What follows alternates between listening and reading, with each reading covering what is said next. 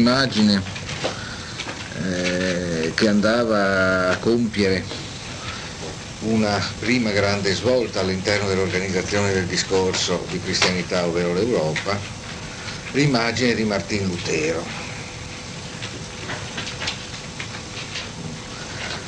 Come ricorderete, il primo tratto con cui l'immagine di Lutero viene, introdotto, viene introdotta è quello carico di suggestioni che rinviano al ricorrente ripresentarsi come ambiguamente attuale di un sapere che si potrebbe definire tradizionale, cioè di un sapere della tradizione. Perché l'elemento che caratterizza l'immagine di Lutero è quello di una sorta di tradimento, sovversione, compiuto da chi si troverebbe per posizione nella condizione invece di assicurare quello svolgimento che abbiamo intravisto nella prima parte della cristianità dell'Europa essere in realtà la vera essenza di questa grande unitaria e armoniosa cristianità. Ovvero il clero, come ricorderete, era rappresentato in questa idealizzazione novalissiana come l'elemento di tramite lo sviluppo, per così dire, della grande forza intercessoria che abbiamo visto poi compendiarsi, e su questo poi si tornerà, nell'immagine della Vergine Celeste. Quel moto di espansione e di ritorno su di sé dell'espansione stessa, che in realtà modellava armoniosamente l'antica cristianità, era, come ricorderete, moltiplicato dall'esercizio sacramentale del clero. E abbiamo visto come il corrompersi di questa primitiva perfezione, di cui in qualche modo già abbiamo indagato la necessità, necessità per la sua stessa verità del suo corrompimento, era stato annunciato dalla necessità crescente di sostituire il respiro consensuale e la temporalità meravigliosamente intonata nel senso di una musicalità piena dei rapporti umani con eh, il ricorso a forme di trattenimento, a forme cioè di disciplina o di costrizione che trasferissero l'elemento della forma complessiva dalla spontaneità vivente a una sorta di argine in misura crescente, forzoso e remoto rispetto alle sue stesse ragioni. Ricorderete il celibato ecclesiastico che a controprova Novalis proponeva di proiettare sulla casta militare come forma estrema di suo potenziamento e di suo trattenimento nella collocazione comunque sacrale in cui si trova nell'orizzonte dell'antica cristianità la figura del guerriero. Ora, in altri termini, Lutero, in quanto monaco e teologo, rappresenta il punto di rottura nel processo di depotenziamento del moto creatore dell'armonia cristiana primitiva. Perché egli che dovrebbe per posizione essere uno degli elementi cerniera di questo ordine, diviene invece l'iniziatore di un processo disgregativo. Questo da un certo punto di vista lo, non svilupperemo più di tanto però questo spunto, anche se poi dovremmo riprenderlo in un paio d'occasioni, come si avvertirà, rinvia, come prima vi dicevo, a un elemento proprio di un pensiero della tradizione, cioè un elemento luminoso originario, procede per successivi gradi decrescenti di evidenza sino ad un esito di oscurità profonda. Oscurità profonda nella quale però emerge con una forza superiore il principio rappresentato come originario nella evidenza delle contemporaneità di tutte le fasi descritte miticamente come storia di una decadenza. È ciò che in qualche modo intesse di un riferimento iniziatico esoterico le grandi antiche mitologie dell'età e fondamentalmente le grandi rappresentazioni castali della realtà umana. All'interno di tutte queste mitologie esiste ricorrente e può istituirsi attraverso mediazioni complesse una relazione tra questo ed eventi catastrofici che si situano nella rappresentazione delle manifestazioni celesti, un fenomeno di insurrezione contro l'ordine complessivo da cui la posizione stessa di chi insorge è resa possibile e fatta essere. Mm?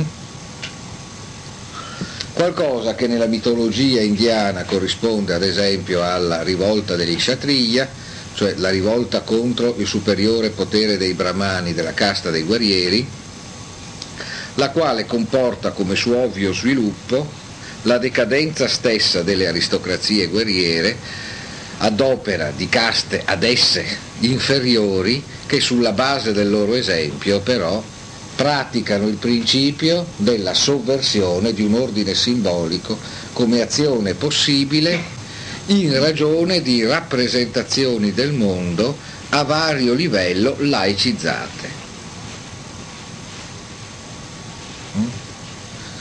Qui Martin Lutero viene in qualche modo rappresentato come colui che, pretendendo di interpretare in una forma più viva, sicura e diretta il principio stesso della grande unità cristiana, ne sovverte il movimento effettivo, affidandone la sopravvivenza in realtà ciò che si potrà manifestare solo come progressiva estinzione della visibilità mondana del suo ordine.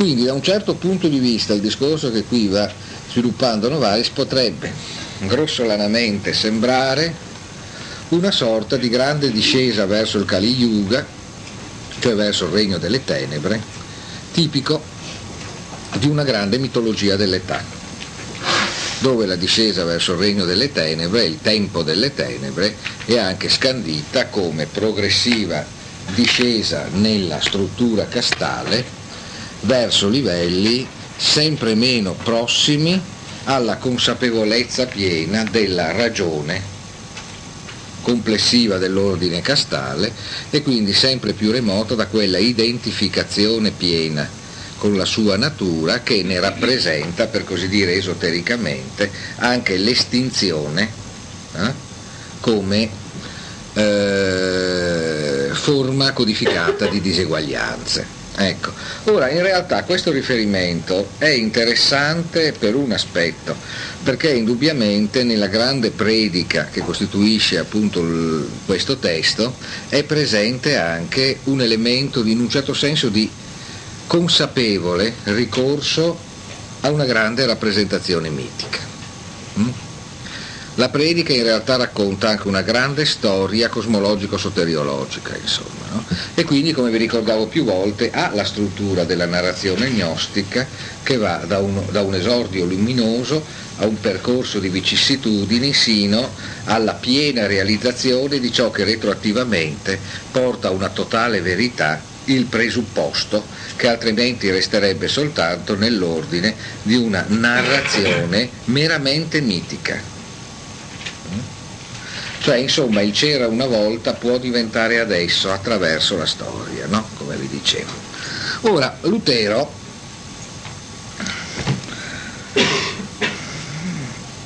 interviene essenzialmente, quindi trascuro tutta una trama molto importante che qui è presente, hm? come fattore di una semplificazione disarmonizzante. Hm? E quindi anche qui vedremo poi proseguendo proprio potenziarsi riferimenti acustici e musicali. E eh, l'elemento disorganizzante passa proprio attraverso l'esasperazione di una ricerca di fondamenti.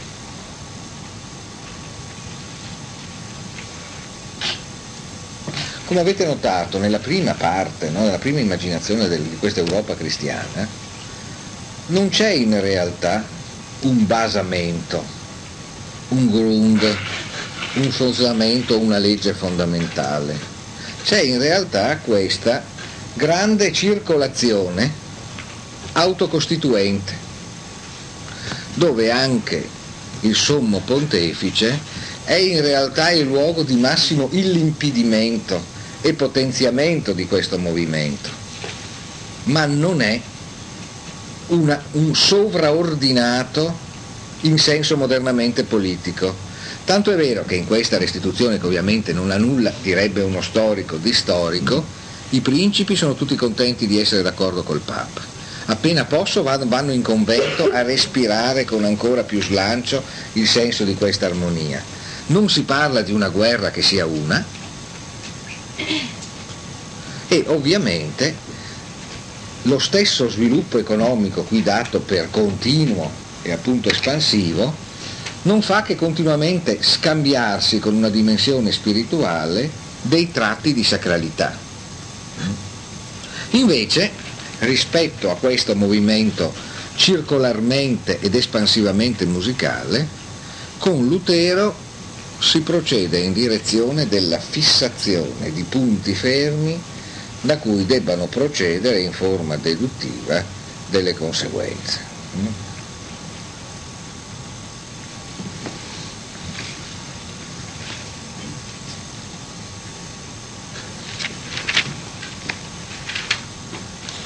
Bene, ora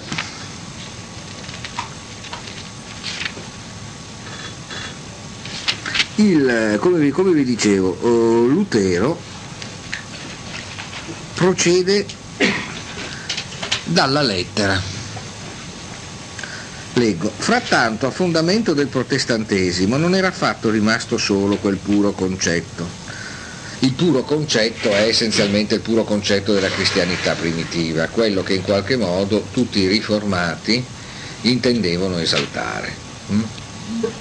Ritornare cioè al di là dell'appesantimento, della sclerosi, della vuotezza lamentata da Novali stesso, mm?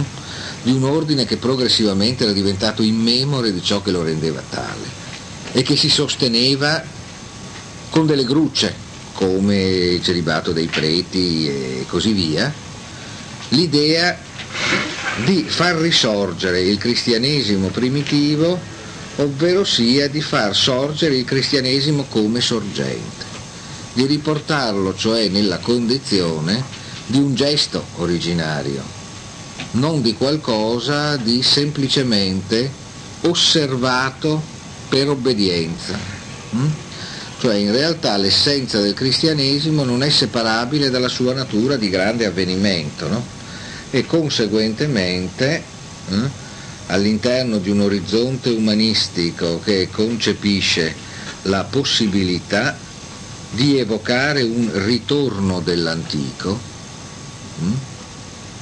la, la rimessa in gioco dell'antico come forma produttiva di una radicale novità, eh? Così anche si può pensare di rimettere in moto l'elemento igneo, eh?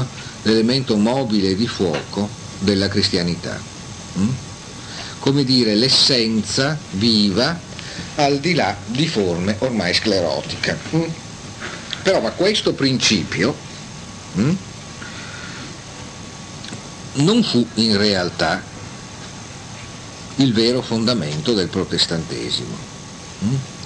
Quel protestantesimo che si risolve attraverso Lutero da subito in luteranesimo, in realtà non sostiene questo rinvio, che oltretutto ha anche un sospetto di rinvio demoniaco, perché chiede una immediatezza che non a caso esclude la grande circolazione per il mondo della forza simbolica. Mm?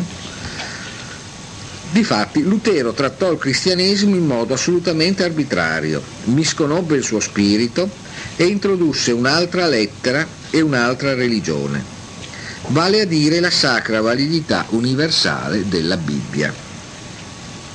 E con ciò, nelle faccende religiose, si mescolò purtroppo un'altra scienza terrena del tutto estranea, la filologia, il cui estenuante influsso da quel momento in poi divenne indisconoscibile.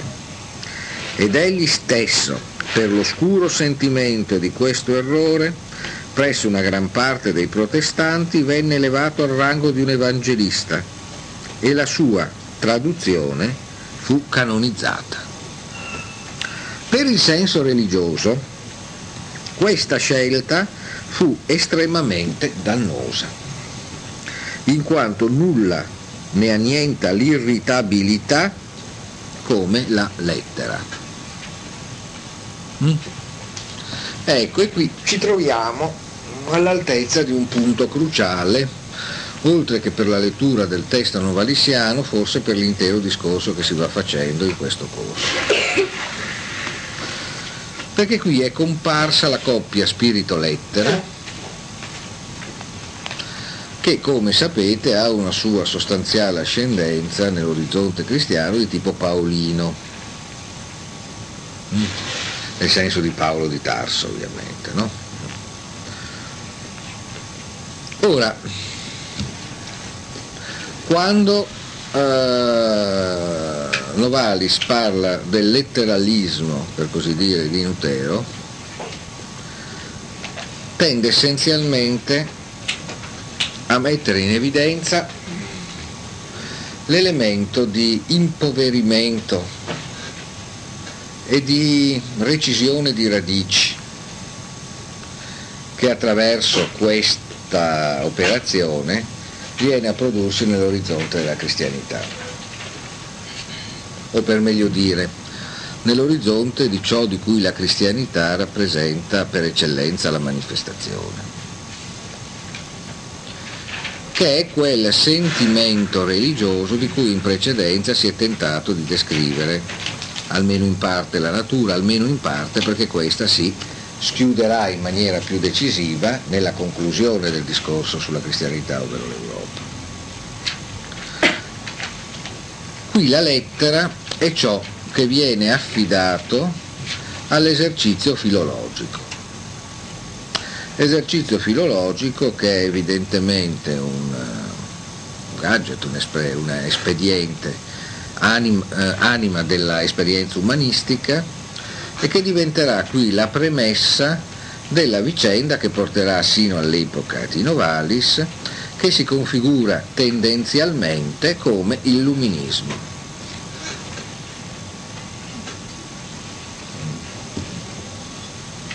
che per Novalis significa essenzialmente un processo di trasferimento nell'orizzonte dell'intelletto della totalità della realtà umanamente esperibile dell'uomo stesso, almeno come processo tendenziale.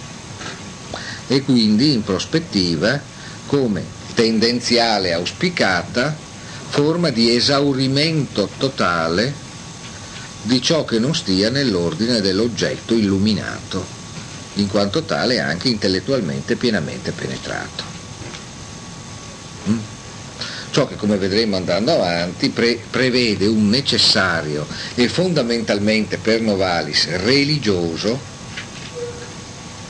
atto di insofferenza dell'illuminismo nei confronti della religione. Come si vedrà andando avanti, l'illuminismo è un fenomeno religiosamente irreligioso che nella forma di un'aggressiva irreligiosità coopera all'affermarsi di una religiosità emancipata da tutto ciò che un atteggiamento irreligioso può aggredire. Ciò che vedremo, come in parte aveva accennato, colora nella intuizione di Novalis l'illuminismo di un aspetto intimo già romantico. Posizione che dopo ritorna anche all'interno di molte interpretazioni storico-culturali eh, del rapporto illuminismo-romanticismo.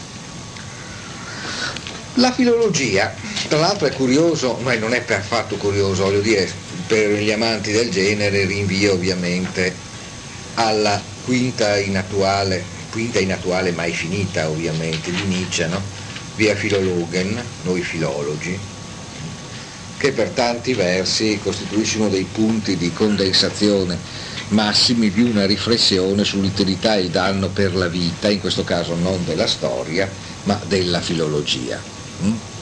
Lo dico perché Nietzsche, indipendentemente da Novalis, svilupperà uno spunto che qui è anche novalisiano. Cosa fa Lutero? Lutero assume la Bibbia come unico luogo di costituzione dell'esperienza cristiana.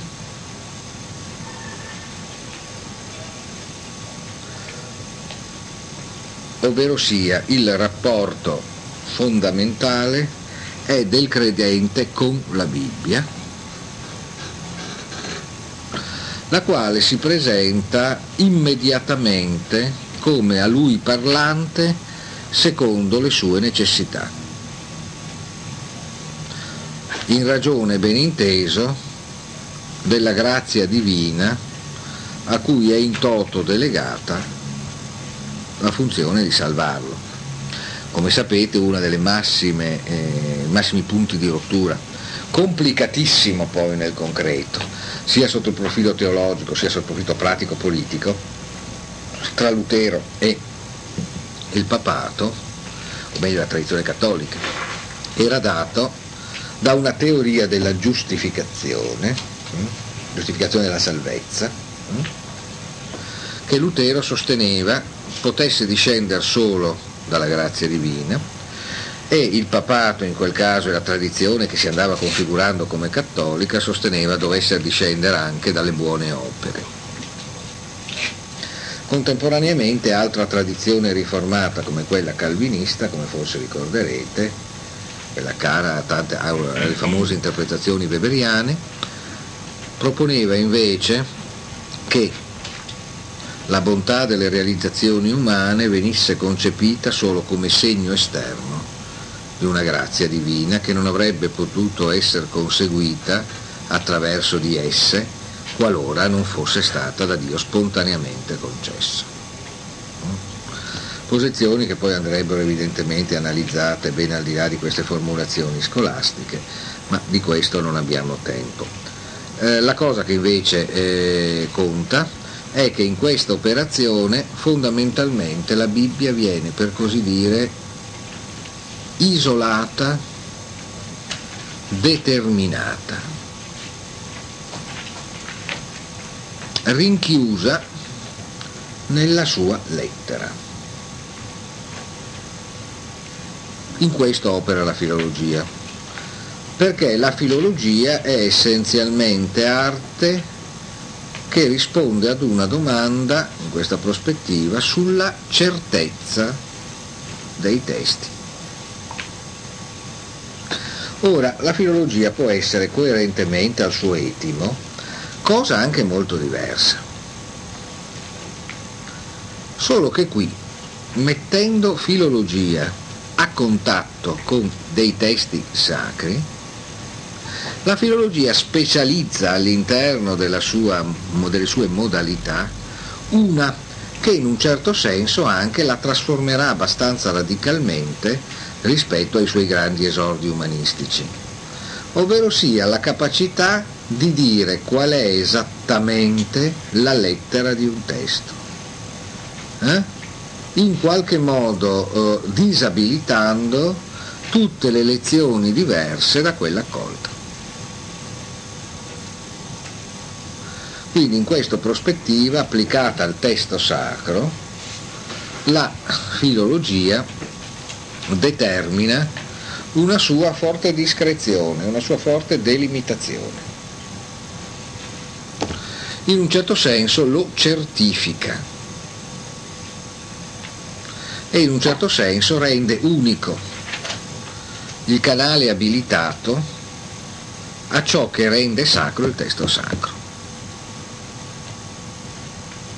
Quindi l'accesso all'esperienza cristiana qui passa attraverso la Bibbia e attraverso la Bibbia come un testo che filologicamente è stato definito nella sua lettera. Questa operazione indubbiamente si traduce qui in una manipolazione della lettera e in una sua riletteralizzazione, nel senso che Lutero traduce la Bibbia, la traduce in tedesco e traducendola in tedesco stabilisce che la lettera della sua traduzione diviene la lettera biblica. E istituisce conseguentemente una adeguatezza universale alla lettura della Bibbia secondo la totalità delle esigenze del lettore, quelle ripeto che sulla base della grazia gli è dato di, di soddisfare, hm? che cancella per così dire la necessità di una autorità interpretante, ma anche di una pluralità di piani e di dimensioni in cui il testo biblico si proietti. Solo la Bibbia, nella sua obiettività determinata attraverso la traduzione di Lutero, e la coscienza del lettore. Mm? E non a caso, dice Novalis, per un oscuro sentimento della manipolazione gravissima della parola rivelata, rivelante e creante ad un tempo, della Bibbia, con l'esito di una manipolazione filologica, giustamente in un certo senso, Lutero viene da una parte dei suoi seguaci concepito egli stesso come evangelista. Dice comprensibilmente perché a questo punto, visto che la, la Bibbia se l'era rifatta ex novo e l'aveva data in questa forma come parola rivelata, giustamente andava concepito come autore della Bibbia stessa, quindi come nuovo evangelista. In ciò, dice Novalis, oscuramente gli stessi sostenitori del protestantesimo, attraverso una replica quasi creaturale di una rivelazione, confusamente ammettevano il bisogno che la parola rivelata fosse la parola sacra che circolava ben al di là del testo nel movimento complessivo di una realtà armoniosa e conseguentemente ponevano Lutero su quegli altari che erano stati abbattuti. Visto che in qualche modo Lutero aveva abolito il culto dei santi, ne fecero un santo, per averne almeno uno, il santo che aveva abolito i santi. Mm? Avere almeno, per così dire, un testo sacro, un testo che in realtà era stato desacralizzato filologicamente e reso disponibile per un'esperienza contemporaneamente divina e tutta umana consegnato in altri termini a quella cosa già molto moderna, che è l'interiorità concepita come un fatto privato.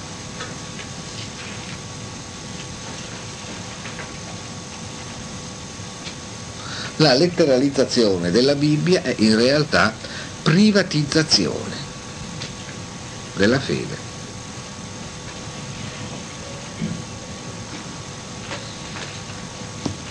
Ora, la cosa che però ci interessa di più riguarda la lettera. perché qui la lettera sembra farci una brutta figura. E in realtà in questa forma ce la fa senz'altro. Difatti, l'effetto del letteralismo praticato da, da Lutero è l'annientamento della irritabilità del senso religioso. Irritabilità è termine tecnico. Ed è un termine tecnico originariamente di natura medica. O noi diremmo oggi anacronisticamente di psicologia sperimentale e di neurologia. Per irritabilità si intende la suscettibilità ad essere eccitato, ad essere sollecitato e quindi in qualche modo a manifestarsi con maggiore o minor forza in ragione della potenza dello stimolo eccitante. In questo caso l'irritabilità è però l'irritabilità di qualcosa di non riducibile a dati psicofisiologici, cioè il senso religioso. E il senso religioso è quella cosa che circolava in quantità sovrabbondanti, come ricordate, misericordiosamente, nel senso della Madonna, misericordiosa, nella comunità cristiana primitiva. Ora, la lettera è esattamente ciò che riduce al minimo o addirittura cancella l'evocabilità del senso religioso. E qui compare in qualche modo paradossalmente una coppia paolina e quindi agostiniana e quindi luterana, ovvero sia la coppia eh, lettera-spirito.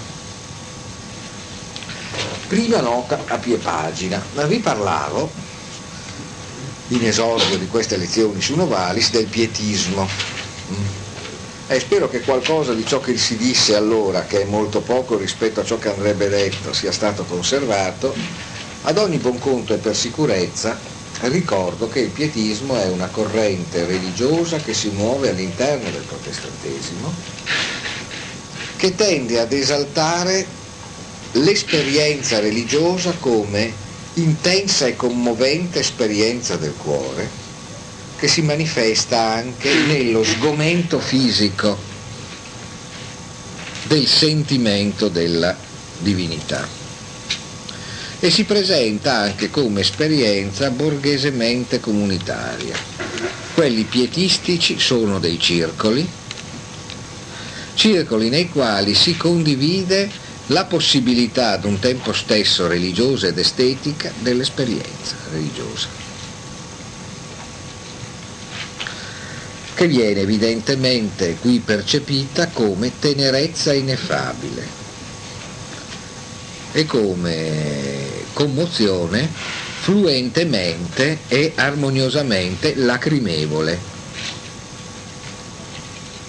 Qualcosa che in parte anche ricorda alcuni tratti di, di poco precedenti esperienze in ambito bene o male cattolico nei circoli giansenisti. Quel giansenismo per intenderci senza il quale non sarebbe immaginabile il vertice massimo della elaborazione sottile nel contesto occidentale di ciò che chiamiamo psicologie impropriamente, cioè il teatro di Racine. Difficilmente ci sarebbe stato Racine senza il clima giansenista. Difficilmente ci sarebbe molto anche di questo romanticismo senza il presupposto del pietismo. Mm? E del pietismo indubbiamente il traboccare dello spirito rispetto alla dura lettera, che siamo in ambito protestante, rappresenta un elemento per più versi decisivo. Ed è un elemento che in maniere che adesso dovremmo differenziare molto di più se dovessimo lavorare su questo, opera decisivamente nel configurarsi di quella intuizione romantica che, come abbiamo detto più volte, vuole riscattare l'orizzonte dell'esperienza umana dalla sua soggezione ad un complesso di artifici. Eh? di macchine invece che di organismi viventi, hm? contro il macchinismo intellettualistico, eh? il romanticismo. E come vedremo tra poco arriveremo, quando dovremo esplorare ancora di più la filigrana musicale di ascolto di questo testo, già ve lo accennavo, all'immagine del mulino che macina incessantemente e distrugge ogni possibilità di ascolto intonato. Mm? Ecco però, qui la lettera va in qualche modo analizzata in ciò che effettivamente per essa si intende. Perché in realtà ciò che qui Novalis rimprovera a Lutero è paradossalmente un riempimento cattivo spiritualistico della lettera. Cioè il letteralismo non sta in realtà nell'esaltare semplicemente la pura letteralità del testo sacro rispetto alle dimensioni di esperienza e quindi di interpretazione che di essa si danno. Sta in realtà in quella forma inconsapevole di riempimento cattivo spirituale della lettera che consiste nell'identificarla in realtà in una sua interpretazione. Coloro che erroneamente pretendono di stare alla lettera e in questo modo uccidono il sentimento religioso, sono coloro che pretendono di ridurre la lettera a un significato letterale. Mm? Insisterei un po' su questo passaggio, se scuserete per la, dire, per la ridondanza. Mm? Cioè se io dico che sto alla lettera di un testo, e dopo aggiungo io sto alla lettera di un, del testo perché il testo dice esattamente questo. Dopodiché il questo che io sto dicendo, quando dico io dico esattamente questo, non è la lettera del testo, ma è quello che io indico il testo vuole veramente dire. Mm? Allora dico io stiamo alla lettera del testo. Il testo dice così e quindi significa questo. Eh? Questo passaggio in cui si dice sto alla lettera, però la lettera significa, ve la spiego, quest'altra cosa, eh? è esattamente l'autoinganno del letteralismo, hm? che in realtà non significa come sarebbe giusto dare la lettera senza nessuna interpretazione, ma dare la lettera con un'interpretazione sola, eh? definitiva. Hm? Ora, in realtà il luteranesimo sia chiaro, libera interpretazione della Bibbia. Mm? Quindi apparentemente la massima apertura alla interpretazione. Ma la massima apertura all'interpretazione di che? Di una lettera che è, già, che è già stata riempita di una prima interpretazione.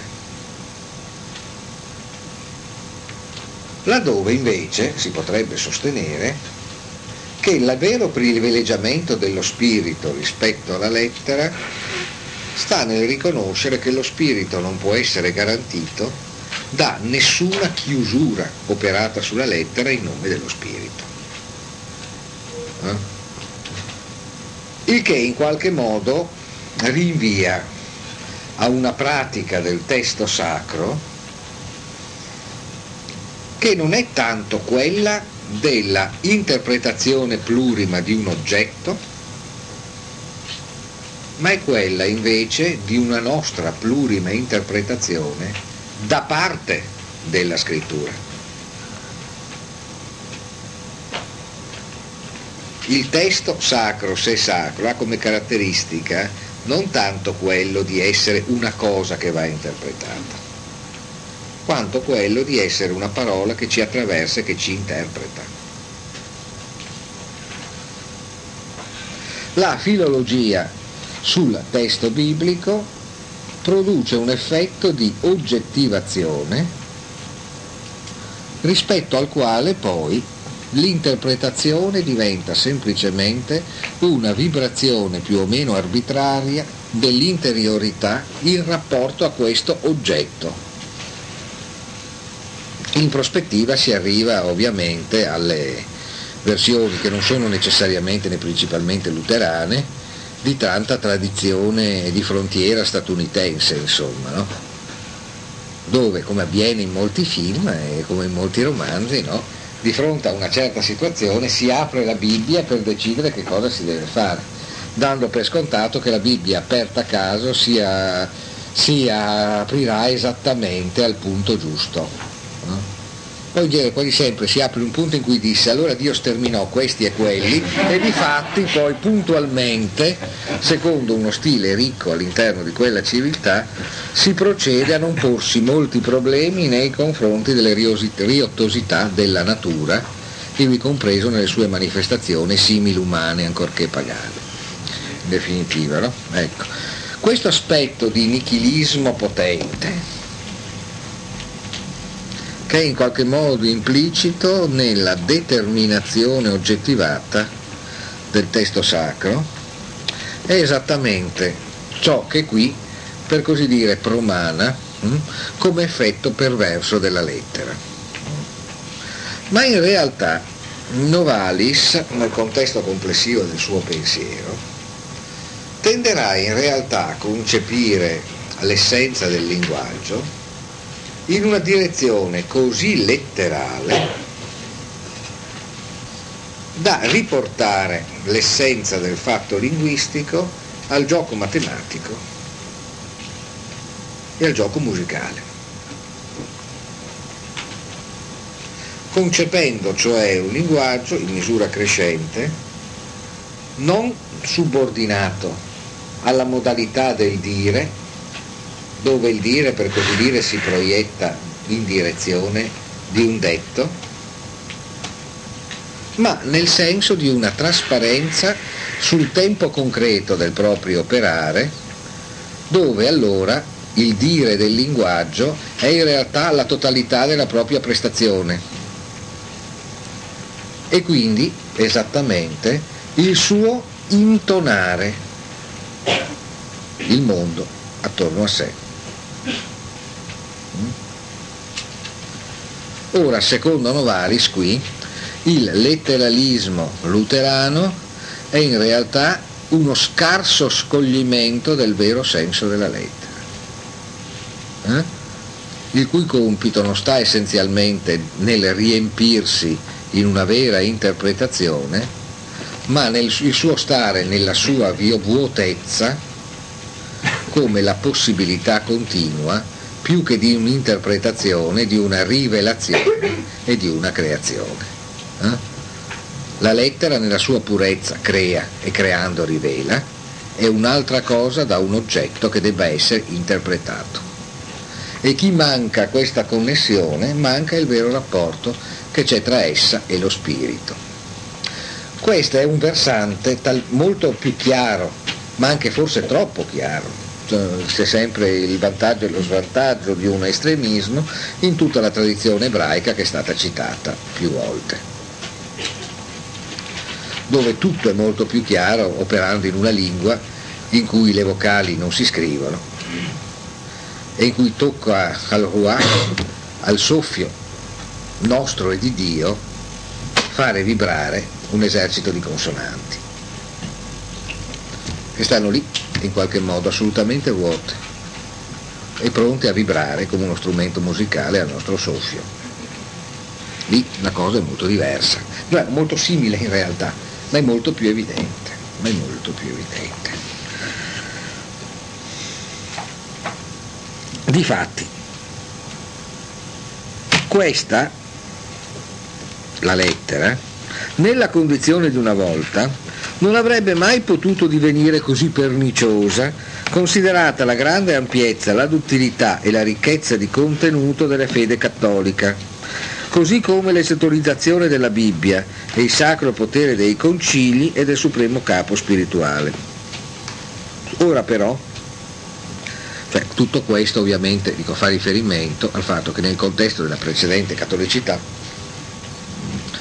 la Bibbia è esoterizzata, cioè è protetta.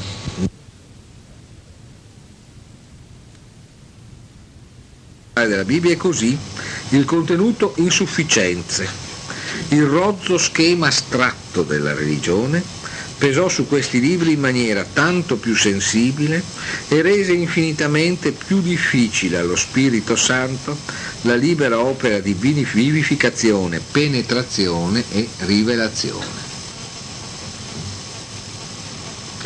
La Bibbia, in altri termini, è affidata al rozzo spirito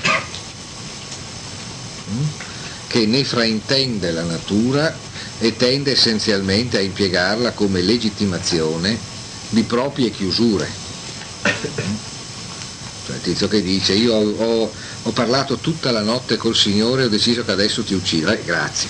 Eh, il Signore me lo ha detto, no? in definitiva. Poi di tanto, eh, appunto, eh, questa legittimazione a ritenere in qualche modo le proprie dinamiche interiori immediatamente convalidate, non nel senso di un politeismo del tutto legittimo, ma nel senso di un monoteismo che li trasforma in principio fondativo di una qualche decisione inappellabile. Ecco, questo, questo rozzo popolarismo pesa su, sui libri sacri in maniera decisiva e neutralizza in altri termini la loro capacità di vivificare, penetrare e rivelare cioè l'azione pervasiva di cui abbiamo parlato nelle volte precedenti. Perciò anche la storia del protestantesimo non ci presenta più grandi e magnifiche manifestazioni del sovraterreno. Solo il suo inizio splende di un fuoco celeste, passeggero. Già subito dopo si fa evidente l'inaridimento del sacro senso il mondano ha preso il sopravvento, il senso artistico ne soffre simpateticamente e solo di rado scaturisce qua e là una scintilla di vita pura ed eterna e una piccola comunità si assimila ad esso. Eh? Qui vedete in qualche modo si va proprio verso l'orizzonte pietista. Scint- dunque, questo è il caso di Zinzendorf e di Jacob Böhme e di diversi altri.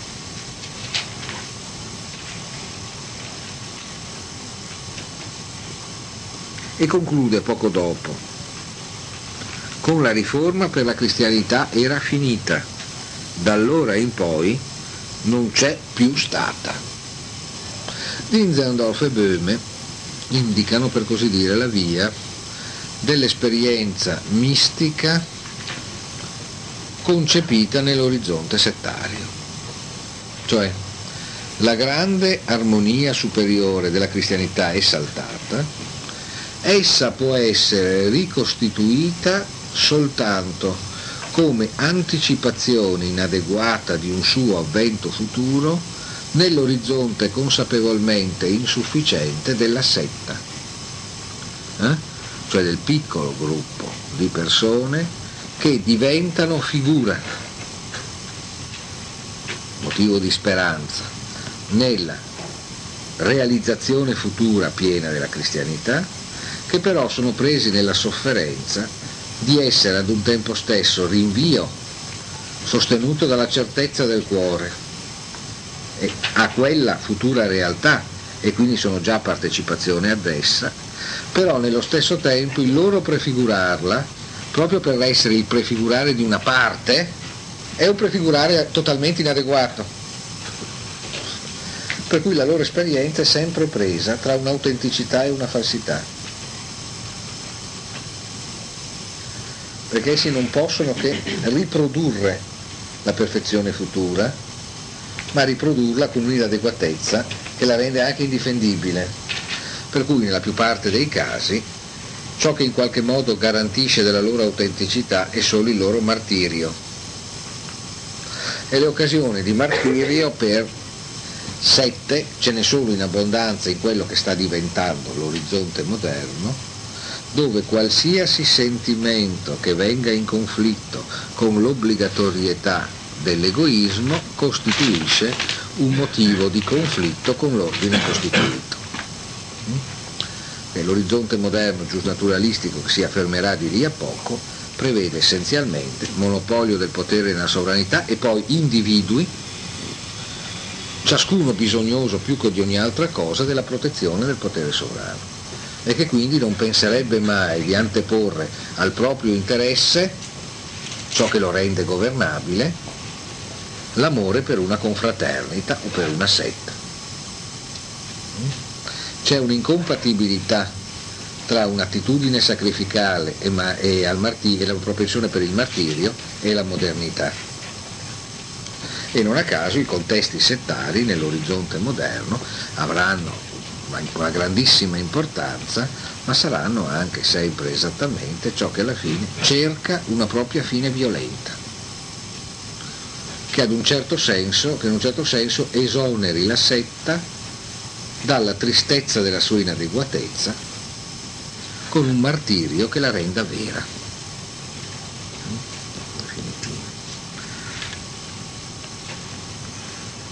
E difatti dopo si determina una situazione di conflitto, di sovrano disordine, di guerre di religioni, da cui nasce non a caso l'ordine politico moderno. E nasce l'ordine politico moderno come neutralizzazione di ogni elemento religioso nella determinazione dell'ordine politico. Mm?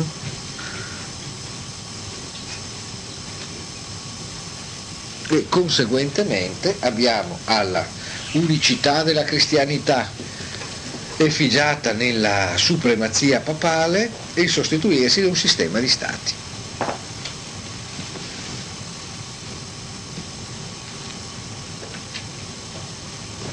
Cosa è accaduto? Cosa è accaduto nel momento in cui l'ordine del mondo ha cessato di essere legato a una geografia sacra, perché questo è avvenuto. Perché in questo mondo non a caso è sparita la grande magnificenza del cristianesimo che sapeva rendere trasparente alla superiorità spirituale i tratti della stessa fisicità. È accaduto che, come diceva un po' prima, se ne sono andate due cose, ovvero sia la fede e l'amore, questo dice essenzialmente, la fede e l'amore.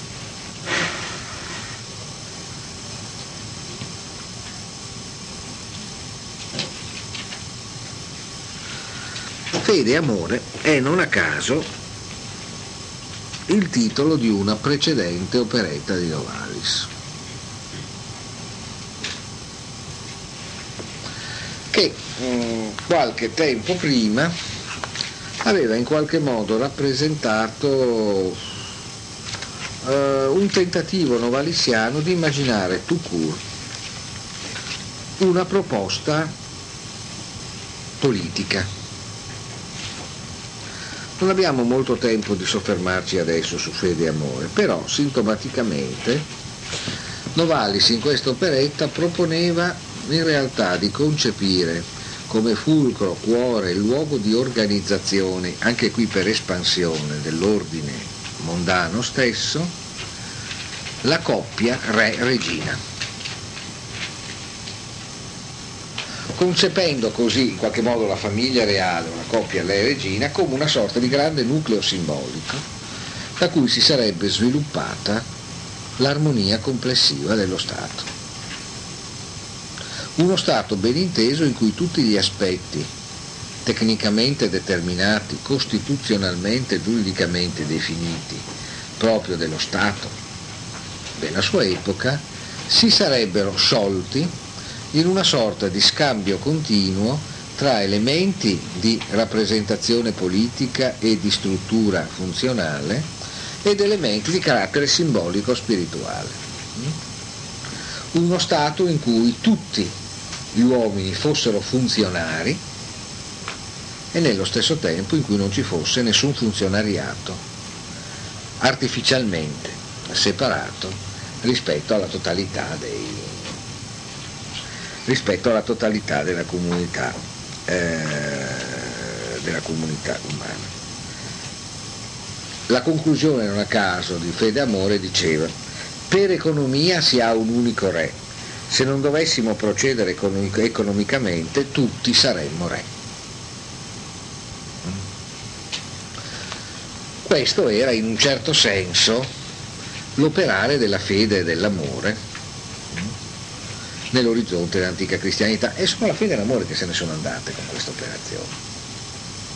E di fatti le monarchie che si sono determinate adesso come le monarchie assolute sono in qualche modo diventate il principio dell'illuminismo.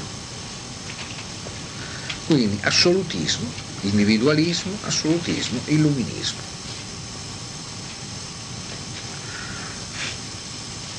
In un certo senso questo diventa il trionfo, in un certo senso protestante tipologicamente, del pensatore libertino, che è colui che contemporaneamente sa che non vi sono ordini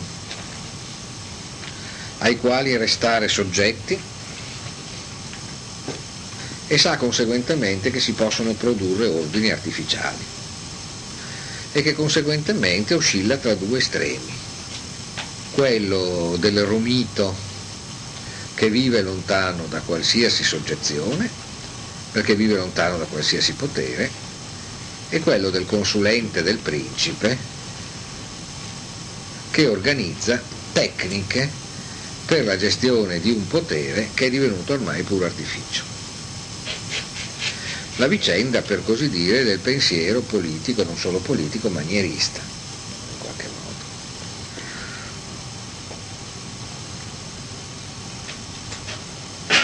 Bene, ora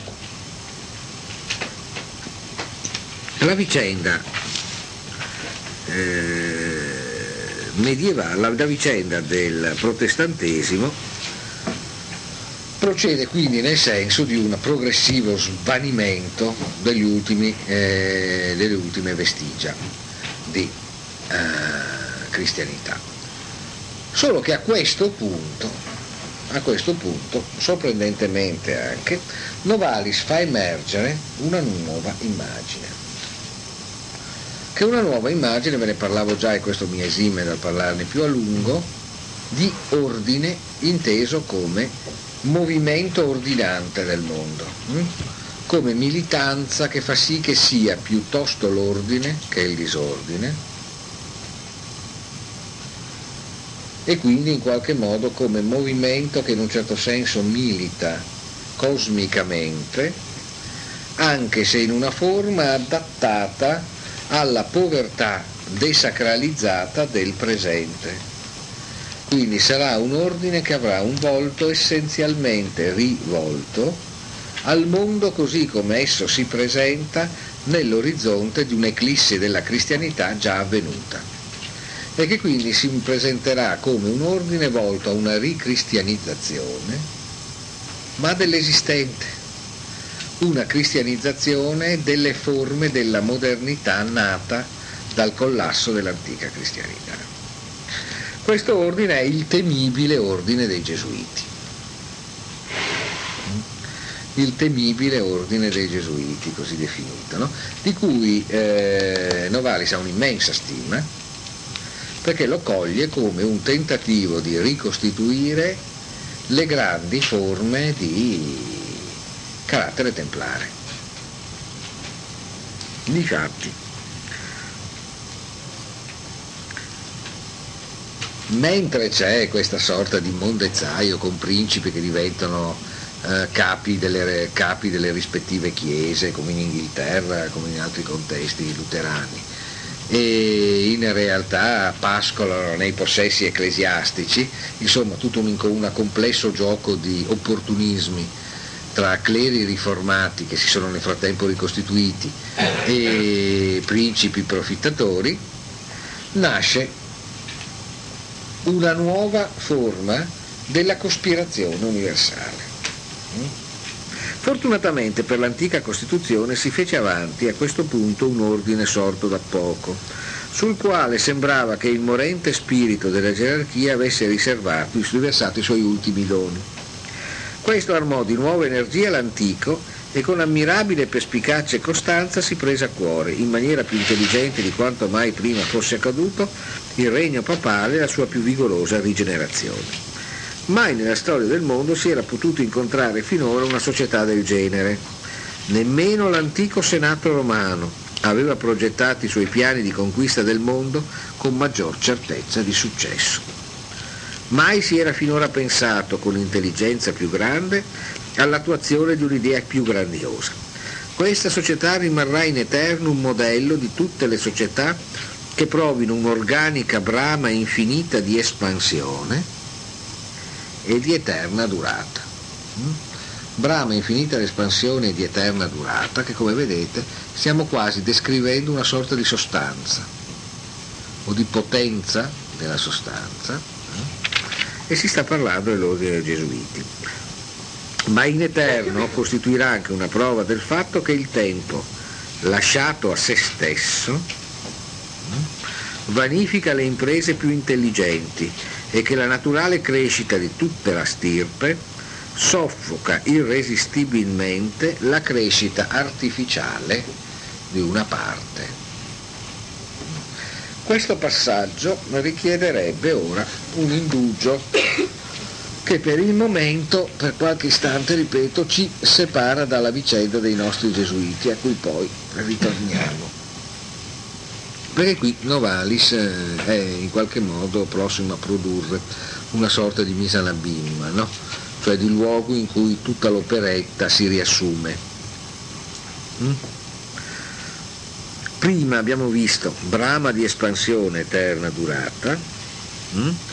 ma poi l'ordine dei Gesuiti si presenta anche come prova del fatto che il tempo lasciato a se stesso vanifica le imprese più intelligenti e che la naturale crescita di tutta la stirpe soffoca irresistibilmente la crescita artificiale di una parte. Il tempo lasciato a se stesso. Ecco, ciò che in qualche modo è la prestazione eh, tipica e caratteristica del pensiero di Novalis è che il tempo non può essere lasciato a se stesso. Il pensiero perde se stesso quando lascia a se stesso il tempo.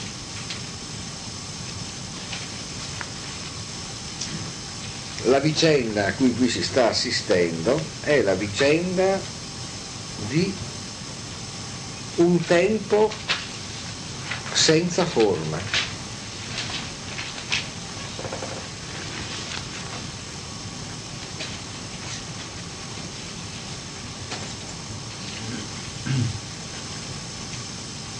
Sì, esattamente. Ovvero sia, come si spiega nella seconda parte dell'affermazione, lo svolgersi complessivo della stirpe, che qui in qualche modo sta a dire la totalità dei nessi in cui la realtà si produce come tale, nel suo svilupparsi compromette e dissolve la strutturazione totalizzante che si può essere data, anche generosamente, una parte di essa. Questa parte, per potersi strutturare nella sua separatezza come totalità, ha dovuto anche in qualche modo intrattenere con il tempo un rapporto di solo parziale intuizione. E quindi, come qui si diceva, ha lasciato anche il tempo a se stesso, non lo ha compiutamente formato. E quando non si compie, non si, non si, non si forma compiutamente il tempo, si cade nel tempo come materiali affidati alla caducità. Come dire che non se, se non si è in grado di riportare la storia al movimento supremo di un simbolo, si diviene oggetti che la storia sanziona e affida al proprio movimento trapassante.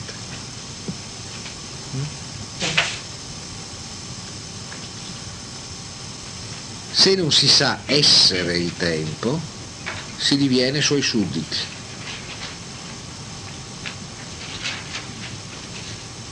E qui effettivamente, come si dice,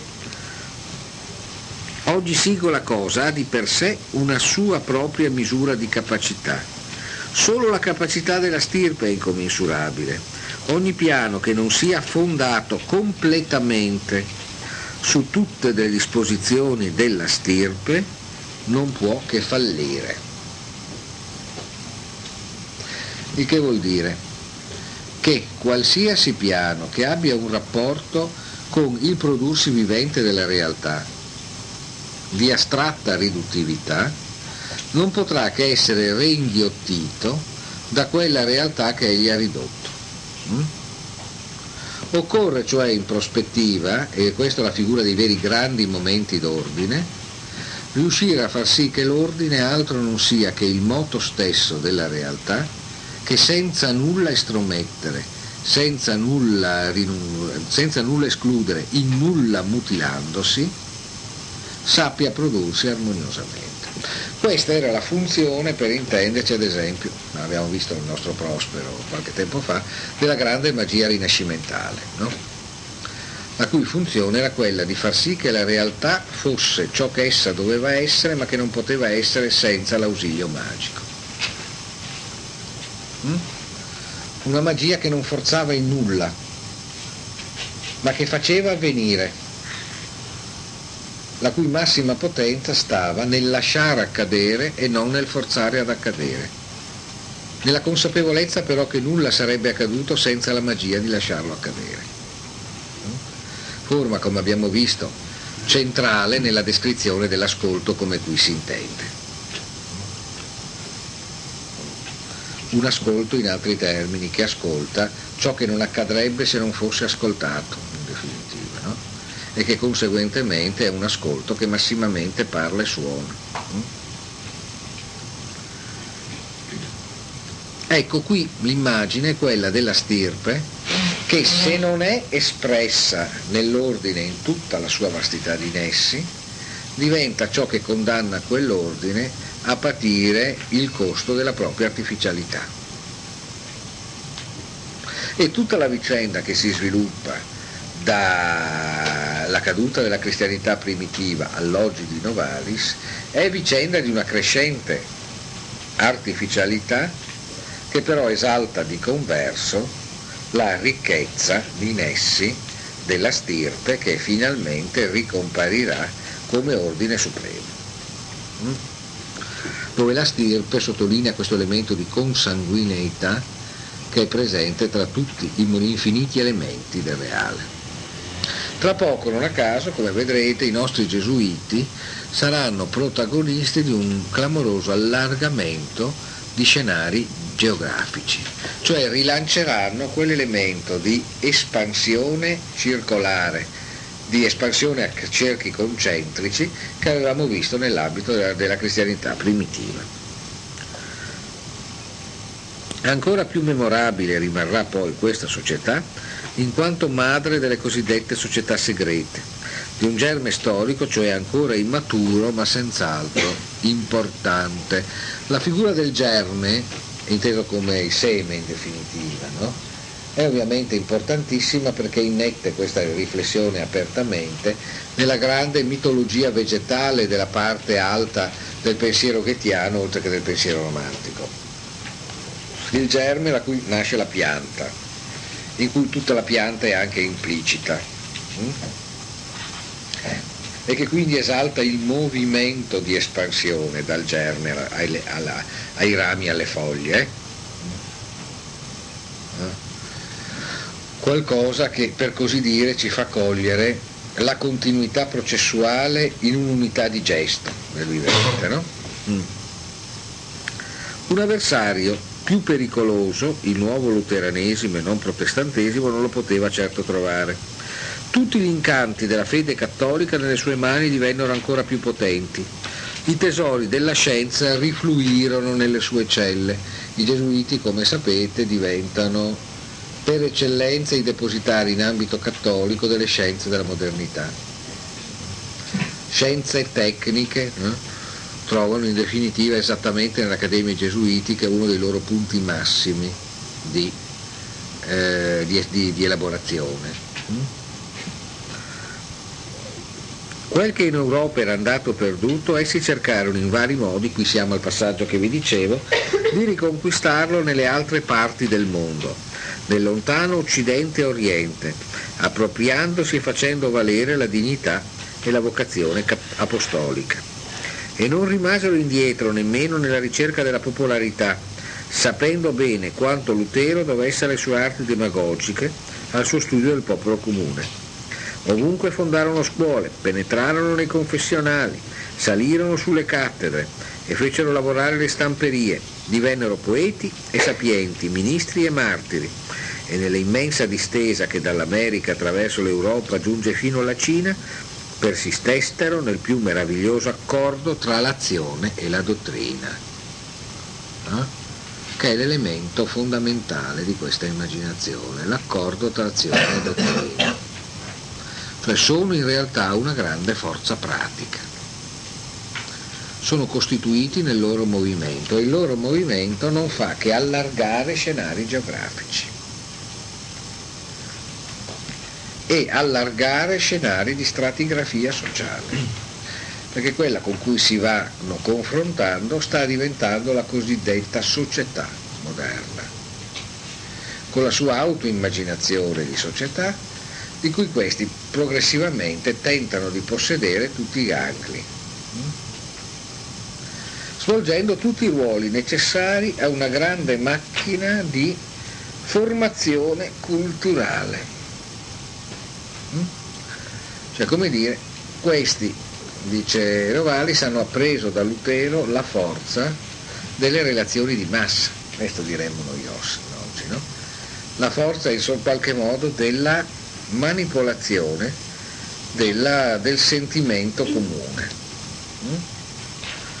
Diventeranno, cioè in altri termini, gli esperti della organizzazione, della rappresentazione del mondo per realtà umane bisognose di averne una.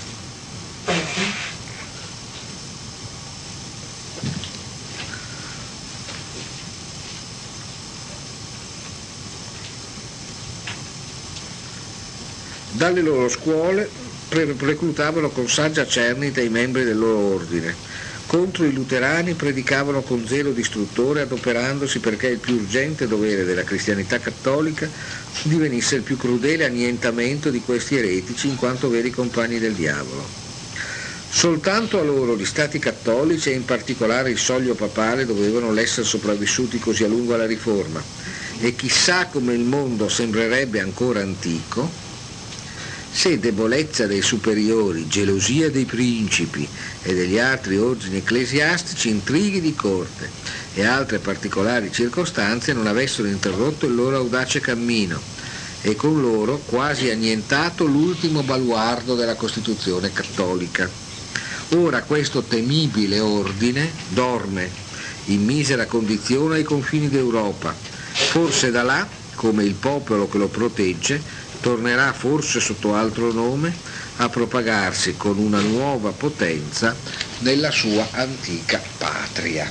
Ho letto questo fino alla fine, questa parte fino alla fine perché in realtà come vedete l'ordine dei gesuiti compare a sua volta come una sorta di grande manifestazione dell'ordine cosmico che per la sua parzialità, un po' come per gli ordini templari, è condannato ad implicitarsi,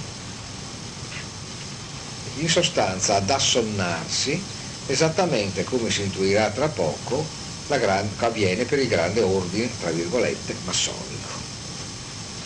Qui si fa evidentemente riferimento al fatto che tutti sapete, sempre è stante la necessità di sostenere esami di storia in questa facoltà, che l'ordine dei gesuiti viene fatto fuori nel corso del Settecento, 700, ma non dagli avversari protestanti. dai sovrani degli stati cattolici nel frattempo illuminati.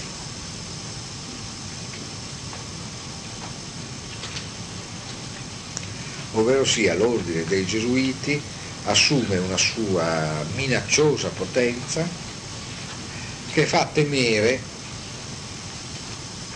ai sovrani assoluti degli stati cattolici, allo stesso papato, di dover subire il controllo da parte di quello che oggi chiameremmo un grande potere trasversale.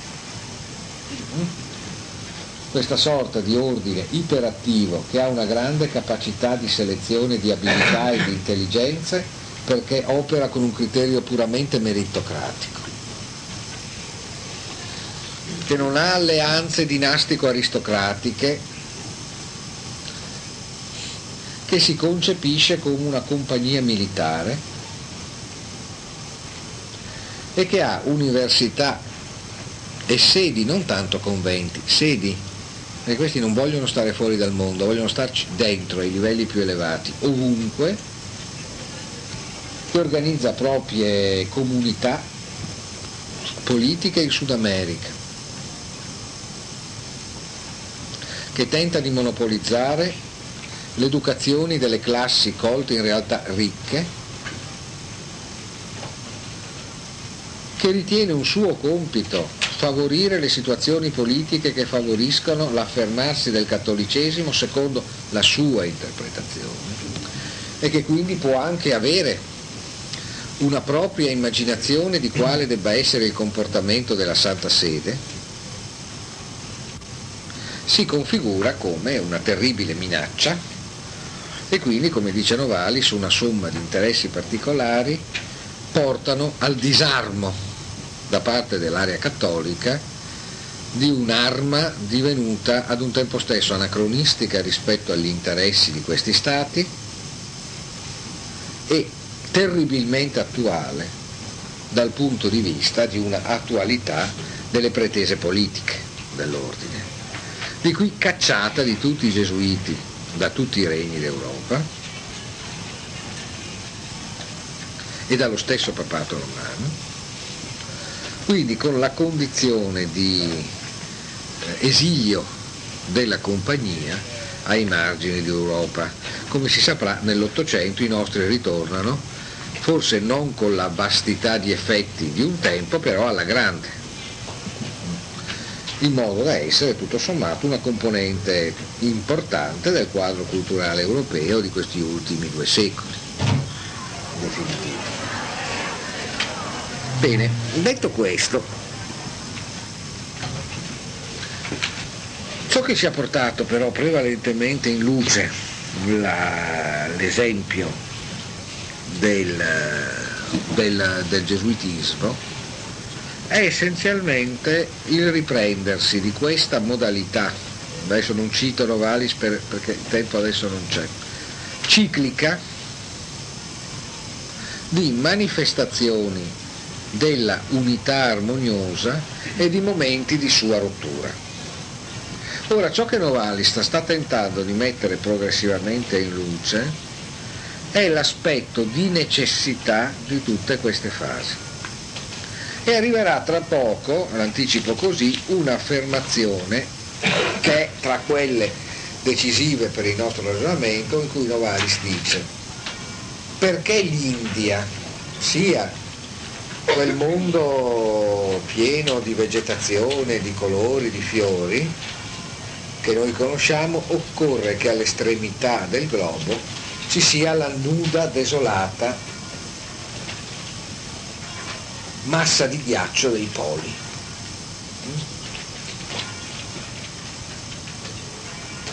Esiste cioè una complementarietà e, un tessuto di necessità tra gli elementi che ci sembrano di impoverimento e di catastrofe e quelli che invece ci appaiono come momenti di fioritura e di intuizione dell'ordine.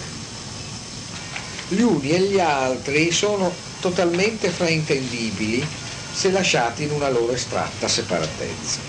Come dire, in realtà questa mappa di eventi storici, così come la mappa delle situazioni geografiche, è solo estrinsecamente fissabile secondo una temporalità e una spazialità convenzionali che in realtà a noi sembrano quelle reali. Tutti questi fenomeni hanno in realtà una loro diversa qualità nel momento in cui siano visti in quella totalità di nessi di cui prima era immagine la totalità della stirpe.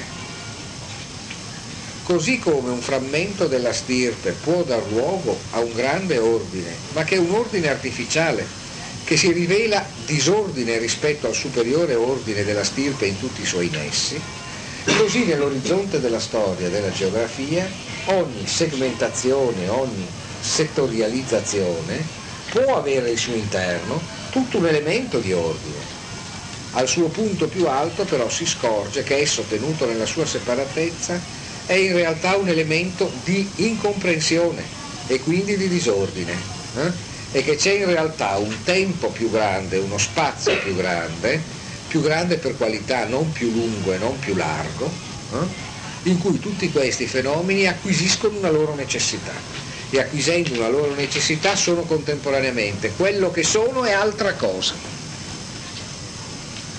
E a questo altezza si dà in qualche modo quella figura del grande scambio, della grande dinamica di scambi, che è la figura centrale del pensiero di Novalis, e a cui veniamo da domani andando a completare l'analisi della cristianità o l'Europa e andando anche a esplicitare il senso dell'ascolto.